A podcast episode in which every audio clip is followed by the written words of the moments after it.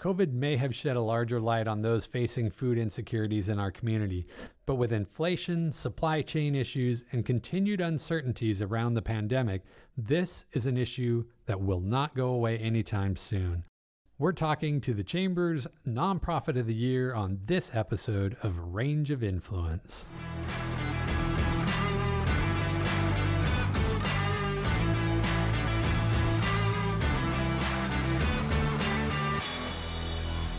Welcome to the Columbia County Chambers podcast, ROI or Range of Influence, presented by Premier Networks. As always, I'm Russell Hodney, President and CEO of the Columbia County Chamber and co host of the podcast with my friend and past chair of the Chamber's board, Reagan Williams, who also serves as the Senior Vice President of Meybohm Real Estate. Reagan, can you tell them, our audience about today's guest? Well, Russ, today we've invited Amy Breitmann, the Executive Director of the Golden Harvest Food Bank and recent winner of the Chamber's Nonprofit of the Year Award, to talk about issues surrounding food insecurities and how the business community can play a supporting role in this persistent issue. We'll get right to the interview after this message from our presenting sponsor, Premier Networks.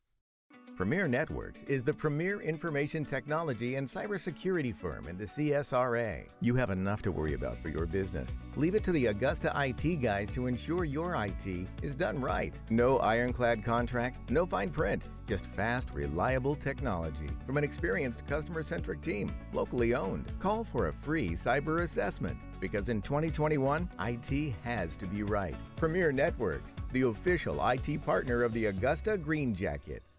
Well, welcome in the studio, Amy. Thanks so much for having me. Yeah, of course.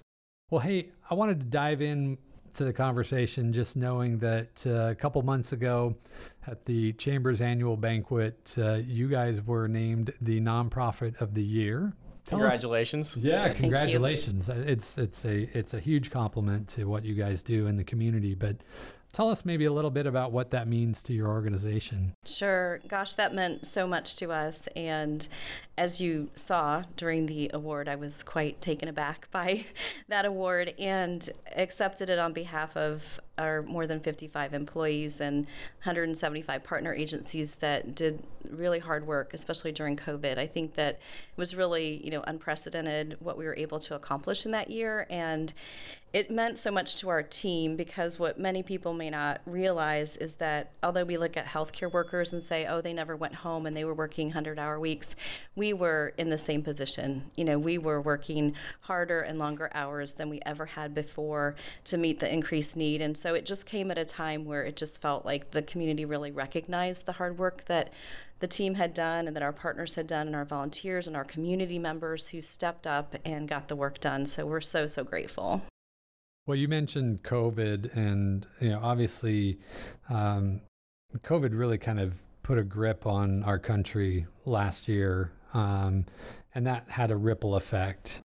I guess the question is, how did you guys respond to so many people suddenly being out of work and needing a little bit more uh, to make ends meet?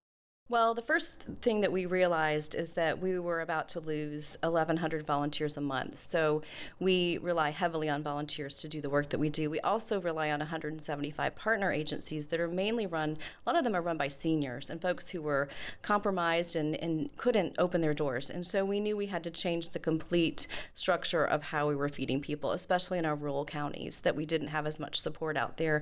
So the huge blessing was we were assigned um, through the state, through the government governor's office, uh, 20 National Guard um, men and women on mission, and their only mission was to work at our food bank uh, more than 40 hours a week, helping us to move food. So that completely changed what we were able to do and, and allowed us to keep moving food. So what, what we saw really is, is an initial, as everyone, so much fear. We saw a lot of families, uh, children, seniors, folks who were out of work, many, many people who were navigating the charitable food system for the first time. They had never thought about getting in a line for food. They had never uh, thought about how do I get on SNAP benefits? How do I get how do I get help from my local food pantry? And so, so much of our job became educating folks that we were there and we were going to show up we started doing mobile markets, which is not something that we typically do. It's not a model that we were using before very often. Uh, mostly, our we were you know we're a warehouse uh, warehouse space, and we have two really four locations. But you know our job is to move those millions of pounds of food into agencies, and for them to do the direct support to the hungry. Well, that model completely changed, and we were the ones who were literally putting food into people's trunks. And so that meant a complete shift in, in our mindset. And we provided more than uh, 200, I think the number right now is about 220 mobile markets uh, during that time, which meant we took truckloads and truckloads of food out with our military and we put food into trunks after asking people some questions. And I think that what struck me the most is, you know, I was in the trenches with my team for all those months and and out there on the front lines with them and the stories that I heard, you know, of of moms who were just, you know, their kids were out of school now, and um, grandparents who were caring for children or were afraid to get out. And there was a, you know, we know uh, we were struggling to get toilet paper, and here were people that were already maybe just a little bit on the edge who just all of a sudden found themselves food insecure. So we really saw about a 26% increase in uh, the needs in our communities in our 25 counties and we distributed about 18 million meals, which is 22 million pounds. So um, a huge increase over what we had seen in the past. 26% increase. I mean, that's, that's a staggering number to hear. I mean, really. And so, I mean, you expect those that were, as you mentioned, food insecure before COVID to have all those families who really never considered that to be something that they would face in their life to then be faced with this really daunting challenge of where are we going to get our next meal? How am I going to feed my children? And for you guys to be able to provide that, that that's, I mean, it's phenomenal. Um, I'm sure within that there was some supply chain issues or issues getting food. I know we were all out of toilet paper. You mentioned that it struggled to get that. Uh, you know, I think I'm really interested. I know our listeners would be, you know, what kind of challenges did you guys face? Did, did we face to make sure that people could get food? Sure. So, as you know, I mean, we're still seeing disruption in a lot of the chains of things that we're getting. And uh, at the time, at the beginning of the pandemic, we saw things like um, aluminum can production had stopped, or like the ham plant closed down in the Midwest. And so there was all this disruption in the food that they kept saying it's coming, it's coming, but we didn't have truck drivers, you know, or so there was just a, a ton of ways that things got interrupted. And so we had to just really rely. We had to purchase more food. Um, you know, we rely heavily on um, federal and state programs to provide food, and they really did come through, but sometimes it was delayed, you know, because of just the supply chain issues. And so we had to supplement a lot. And then things like boxes. You know, you think about if we're doing over 200 mobile markets and you're looking at two to four to six, 800 families each market, that's a lot of boxes. And I don't know if you tried to find boxes during the pandemic, but it wasn't real easy. The other thing we found a problem with is um, we were granted some money through Feeding America to build up the capacity of our uh, pantries and our own storage so that we could make sure we could accommodate the increased 26% need we couldn't find refrigerators and freezers anywhere in the country to purchase, even though we had grant money to do that. So, on so many levels, everywhere we turned, we had a challenge. And so it was like, how are we going to do this? And um, miraculously, a lot of that, you know, eventually worked out. But we are still seeing, you know, some disruption in the chain there. Did you have to prioritize in any way, or, or uh, figure out ways to meet those needs by, you know, I'm sure some people were told no on occasion that we just don't have enough. I mean, how, how, did you guys work through all those people that have, I guess, come to rely on you and then all the new families that were coming to you? Sure. I think the hardest moments during the pandemic were when we had to turn cars away at the end of a line. So you probably saw some of the drone footage. I mean, we were, you know, six o'clock news, CNN for months because people, for the first time since the Great Depression, were seeing on their screens people lined up for food for miles. And so the hardest moments that we had is when we would take out, let's say, enough to feed 400 families or, or a couple of truckloads of food, you know, 80,000 pounds of food, that's a lot of food. And we get to the end of the line and we're like, that's all we had with us. So what we did is we worked um, collectively with our partner agencies and we would refer people. You know, we had a referral card that you can go to your local pantry. We're going to make sure they have food. Um, so just trying to work our network to make sure that no one was invisible, that no one got forgotten, and then identify. Well, maybe we need to come back out here next week. You know, maybe this is a place where we need to come back because we're seeing a greater need and we weren't able to meet all of it this week, so we're going to come back and do it again. Well, yeah, I think it's uh, kind of a poignant you know statement. You said you know we haven't seen this kind of level since the depression. So obviously covid added a, a new wrinkle and an, a whole new um, perspective on food insecurity. But let's face it the the problem existed before covid and it's going to persist uh, beyond covid. What what are some of the biggest challenges that you guys um, you know, kind of see fulfilling the needs of the people in, the, in our community moving forward? Sure. So it's a really great question because uh, food insecurity was around before the the pandemic. Clearly, we had, you know, if you look at our service area, we have 25 counties. So we have six in South Carolina and we have 19 on the Georgia side, and um, I believe there's about 20, uh, 20 of those counties at least, probably 23 when you really look at that are rural food deserts. So they don't have they have maybe a family dollar, you know, they don't have a lot of fresh produce. So we, we had a problem before that we were trying to tackle and with that great increase, you know, it just became more. So we've been in the middle of a strategic plan uh, in the last six months, just really to, to drive down on the data and look at what are the meal gaps in our service area. And what we discovered is that there's an 8 million meal gap in our service area. So with COVID and the and the increase, what we know about any crisis is that the crisis isn't over, even though we would like for it to be. Right? We'd like to go, just go back to normal.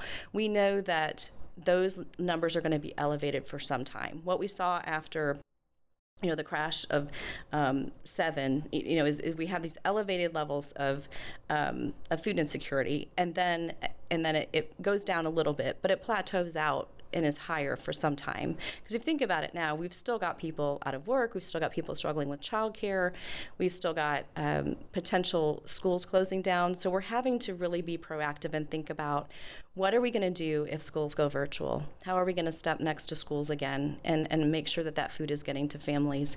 So the challenge is certainly not over. And uh, you know, our strategic plan that we'll be rolling out in the next couple of weeks is really going to identify how, the ways that we think we can step up and do more and continue to meet this need, um, this elevated need of food. And the other thing I want to mention is, you know, a lot of people don't really understand what food security means, that term. You know, they think poverty, out of work. Uh, what we know in, in, working with these families and seniors and children and backpack programs and all of that is that it's not always that these folks are at the poverty level. They may be making paycheck to paycheck, right? So you have a single mom working two or three jobs trying to support her kids. She, her money needs to go to her rent and to the health care of her children and to school supplies. And the, so leaves very little left over for food. So many people that we're serving are not necessarily below the poverty line, but they're really struggling with that in between, you know, just paycheck to paycheck and getting food. Uh, the other thing that we're really focusing on is healthy food. We know that food is medicine, right? We can move a lot of junk food out into our rural counties. Is that really helping people with diabetes and kids to concentrate in school? So we're focusing a lot of funding and a lot of focus on fresh produce and making sure that people can get food that's really healthy for them and is going to help them to tackle the other challenges that they have in their life. I'm interested to hear more about. You brought up some really good points about you know kind of the security of food, but you know food deserts is a is a term you used, and we don't hear about that ever. I mean, I'm in the real estate industry, so we we understand what that means when it comes to you know putting shopping centers or grocery stores in different locations, but you know, it's not talked about nearly enough. Um, and so I would imagine, and this is just my you know naivete, I guess, in this whole uh, you know understanding of, of of that process. But some folks and families, I imagine, may have some of the means to to purchase food or provide for their family, but there's no place for them to get anything good and healthy. So you mentioned you might have a rural community with just a Dollar General or some some kind of small, um, you know, grocery store, but not really a grocery store. It's just got your junk foods and stuff. So, uh, you, know, what are, are you, you, guys doing, or what can our community do to make sure that we're able to close those gaps so that we don't have these these large food deserts where there's not really good food options? Right. It's a great question. So Yes, so it's really an access issue. So when you're talking about a food desert, it's it's that you don't have access to healthy, nutritious food, and so when you don't have access, you don't have a lot of options. And so, some of what we've been doing, um, I'm really proud of the relationship we've had with Augusta University Healthcare System. We have gone out to rural communities and done distributions of food, and brought AU Health alongside us to give vaccines and food at the same time, so that we know if they're having trouble accessing food, they're probably having trouble accessing healthcare as well, and that it's really important to get the vaccine out there. So I think what our community can do is, you know, be aware. You know, if you look at even at Richmond County, uh, we used to have that Kroger downtown, and that's no longer there. So if you're living in downtown Augusta, where is it that you go to a grocery store?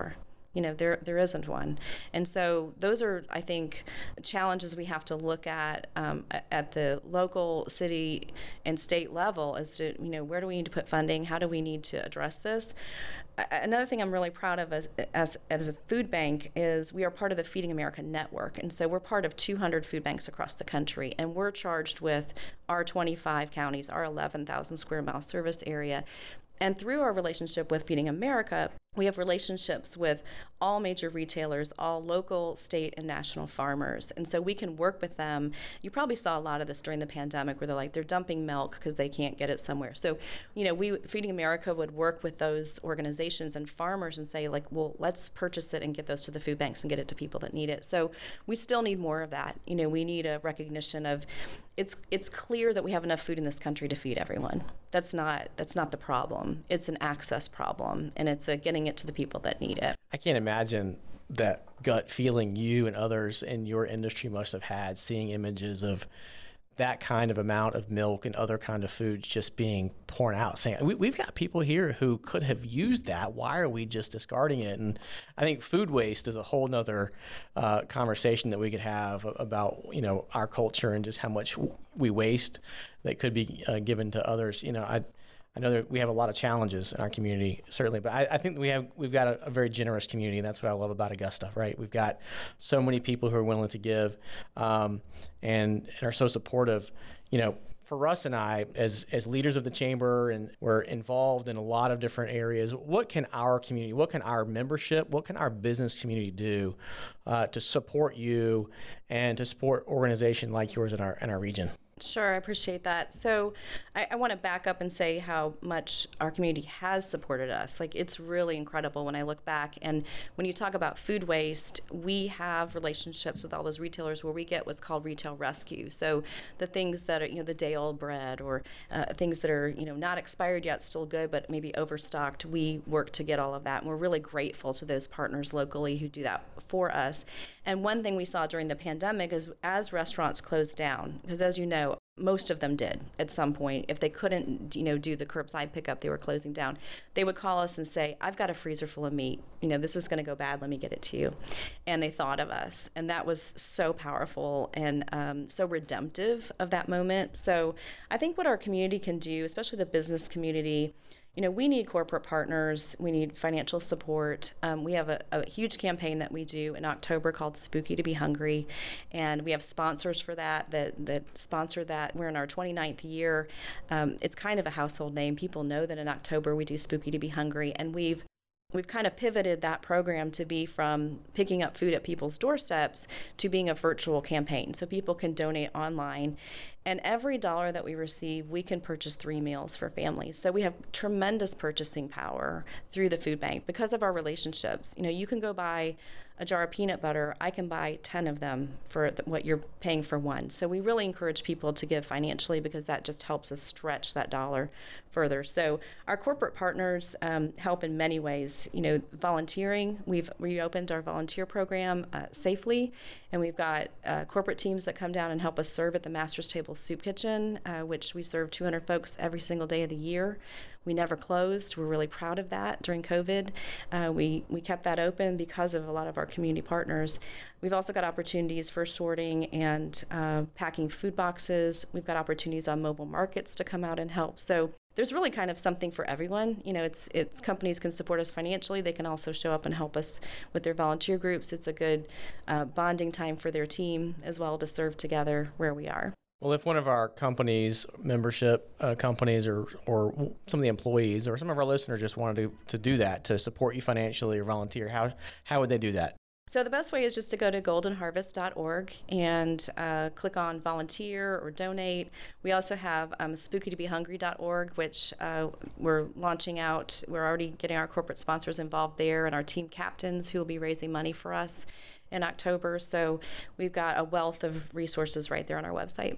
Excellent. You know, you kind of talked about some of the corporate people in the community, and, and I, I had the great honor of uh, shortly after moving here, coming in and touring your facility. You were so kind to walk me through and and I mean just seeing the way you're able to leverage those relationships in the community. I mean, uh, we had a, a very obviously large sporting event that didn't happen um, and you know, you guys became a benefactor of the fact that there was extra uh, food. And I don't know if you can name names or anything, but obviously uh, uh, most people can pick up on what I'm talking about. But you know, having those relationships, I, I, think, is so great. And you know, I've heard that there was some some fun around uh, being able to to distribute some of that stuff in the, the community. I don't know if you want to touch right. on that at all. Well, that was a beautiful thing. I mean, you know, the Augusta National reached out to us when the Masters tournament was postponed, canceled, you know, moved, you know, was there was a lot of chaos there, but uh, they had some product and and it was so it, it, was kind of a beautiful redemption of you know this this prestigious thing that happens, but we're now able to serve people in our community at the masters table, which is beautiful, and that you know that made some international news. Uh, we were able to tell that story a little bit, and you know that that's just one example of how people were thinking about us. You know, like oh, I'll call the food bank, and I think what a lot of people don't understand is that you know we I think they think of us as a food pantry, right? We're just this little place where people drop off food. Um, we have millions of dollars of, of inventory in our in our warehouse, and we have another warehouse in Aiken, South Carolina, that serves our six uh, counties there. We run the Master's Table Soup Kitchen. We run the Urban Farm downtown. Um, we have something called uh, Faith Food Factory, which is our volunteer center. So there's a lot more going on than I think the community realized. And you know, if there's there's always blessings in crisis, and I think the the one blessing that I see in the crisis for our food bank is just the realization of, of the work that we do. You know as signified by the award that we received, that people saw, gosh, they're really, you know, out there serving our community and, and not just the CSRA, it's not just Augusta, it's 25 counties, and that's that's pretty significant. That is. You know, we talked a lot about uh, obviously Golden Harvest Food Bank, uh, which is very significant uh, work that you do, but uh, we always kind of like to get to know the people behind, uh, you know, the organization. And uh, so tell me, you know nonprofit work doesn't always land on the list of people's you know what do you want to be when you grow up is an executive director of a nonprofit agency tell us your road to where you got to, to be the executive director of uh, golden harvest. Sure. So there's a huge god story behind it which i won't get into all the details of that but the bottom line is I've been in nonprofit leadership in some form or another for 25 years. I've always been passionate about, um, you know, what are the who are the unseen in our community and and how can we help. And so that's really been, you know, my master's is in counseling, my undergrad is in English education. So I've always been interested in solving problems, solving community problems, and so my background is, um, well, there's a few things before this, but I was one of the co founders of the Lydia Project here in Augusta. Uh, that was born out of my own journey with cancer and wanting to support women who are facing cancer. And that, you know, mission has grown to be uh, one that serves people nationally, has a, a large facility next to Doctor's Hospital, kind of like a Ronald McDonald House for cancer patients. So that was sort of one of my babies, I guess, with, with the other co founders. And then I did some work with uh, Goodwill Industries here in town as they built Edgar's and Helms College and that whole complex over there. And uh, really was was part of that groundbreaking, really, you know, innovative Goodwill uh, dreaming how, how we could employ more people. And then after that, worked for my own company um, and did significant work with Vibella Jewelry, which is an international nonprofit with centers in Haiti and Mexico that employs um, impoverished to support themselves and their families and keep kids out of an orphanage by creating um, fashion, so jewelry So I was vice president of marketing for that company for a couple of years.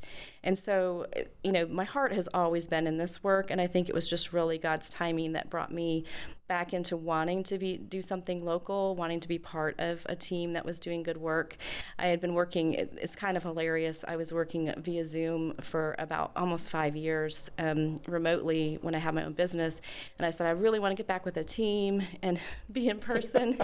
and so that lasted, you know, a couple minutes. of months, like and then we went back right on back Zoom. on. And I'm like, well, I kind of know how to work Zoom. You know, I've done that. It's not really my favorite thing, but um, anyway, so that's sort of the evolution. And and honestly, you know, Golden Harvest has such a rich history. We're we're almost we'll be in our 40th year next year with two previous executive directors who just you know, built something from just such a small seed of faith in this community, uh, from such a, a small, just belief that something could be done to now this enormous organization that serves so many. And it's just a complete honor to be able to join this team. We we have some of the most passionate and talented team members in this nonprofit that I've ever experienced. And some people that have been with us for 20 or 30 years you know they've done this work for a long time. So I just feel really honored to have landed here. And uh, I joked last week that uh, we used this little quote uh, scripture as I was training my leadership team at the beginning that, you know, for such a time as this, and I didn't know it was really for such a time as this. You know, like this was a little bit more of a time than I anticipated coming in, but it's been a, a true honor.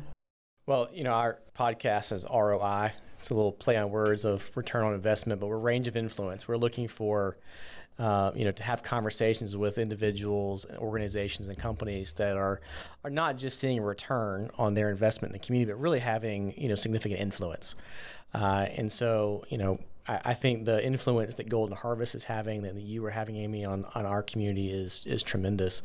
Um, one thing we like to always end with in our conversation is uh, certainly we see you as an influencer, but we want to know who's influenced you uh, maybe mom or dad or something like that. But you know, who in your life has has been uh, a significant influence, and maybe somebody who's still influencing you today? Sure, there's so many. I don't think anyone gets to any place of leadership without true mentorship from others. You know, and and just people pouring into them and believing in them. Um, I mean, you know, I can talk about my husband all day long and the and the support he's given me and stepping into my calling. But I think that I would have to say the other nonprofit leaders that I've worked with over the years, um, you know, Jim Stiff at Goodwill Industries, being a dreamer and an innovator, and someone who pushed boundaries and didn't give up on things that that were important. Um, I could name many others. There's just a lot of nonprofit leaders I think that I looked to and I, I mentored under and just saw how they stepped out. And I think that um, my faith has also just really dictated, you know, especially during COVID, there's a lot of days that you can, you know, choose fear or you can tr- choose faith. And I think that, you know, I just sort of tap back into, you know, we're, we're all called to something for a reason. And, and our job is to do the best we can do today and then to have some boundaries and go home. And I, and I learned that from a lot of mentors over the years who just gave their best, but also were able to have um, boundaries about some personal time and some personal space. And I try to pass that on to my team that, you know, we're going to work hard really but we're also going to play hard and we're going to you know laugh when we can because it's it's tough work so I would I would just have to say I, I can't name a lot of names. I just there's uh, probably a dozen nonprofit leaders that over the years have poured into me and mentored me. Yeah, you know, Amy, I, you said a, a couple things that really kind of stand out to me.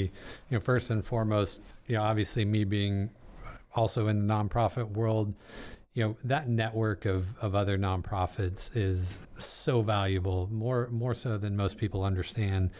Um, and they're always so gracious to offer advice and support. And you know a lot of people i think on the outside think oh they're competitors. But at the end of the day we're all kind of in it at the same time doing the same thing for the greater good of the community and nobody's going to turn uh, their back to another you know somebody that who's asking for support so i think that's so key that you say that but uh, i also just you know, I, I think about this and I think about where we are in our, our world right now. And I just want everybody to, to, to really know that you guys are there and, and, you know, if you, if anybody can be out there supporting you guys, because let's face it, maybe the pandemic is here a little bit longer, maybe it's not, but you know, what we're seeing as far as inflation and other things happening right now, it's just tightening that belt a little bit more and a little bit more where somebody who may have been secure now finds themselves on the edge of being in that food insecure range. And your guys' support for our community is just, I mean, it, it's a lifeline for many people. So I just want to say from the chamber and on behalf of our membership in the community, thank you guys for what you guys do. We really appreciate your guys' you know work out there.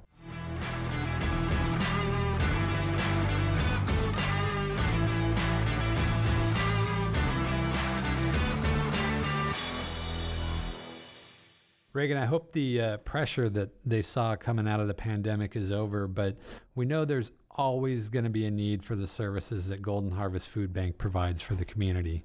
For sure. You know, the Golden Harvest Food Bank is such an integral part of this community, and what they do for our entire region is admirable. Well, again, we thank you all for tuning in and supporting the Columbia County Chamber podcast Range of Influence. I want to give a shout out to our podcast editor, Kimberly Lahadney, for her time and expertise in making us sound good every episode. And if you haven't already, please be sure to subscribe through your favorite podcast app and please share your favorite episode with your friends and colleagues to help us grow.